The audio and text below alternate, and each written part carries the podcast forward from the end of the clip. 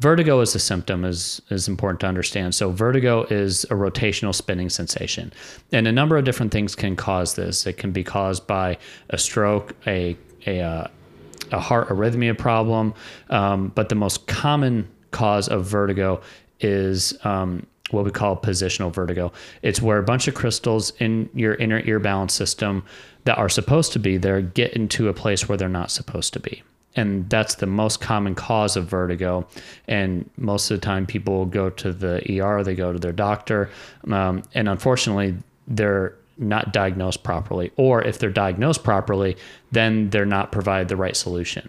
Or they're given medications, they're given uh, meclizine, they're given a whole whole bunch of different uh, drugs uh, to reduce the symptoms, but without actually solving the problem. And this is very, very common. So the and the great thing is vertigo, positional vertigo is cured without any medication or without any expensive medical tests. And most healthcare providers don't realize that, and most, pa- most patients don't know that.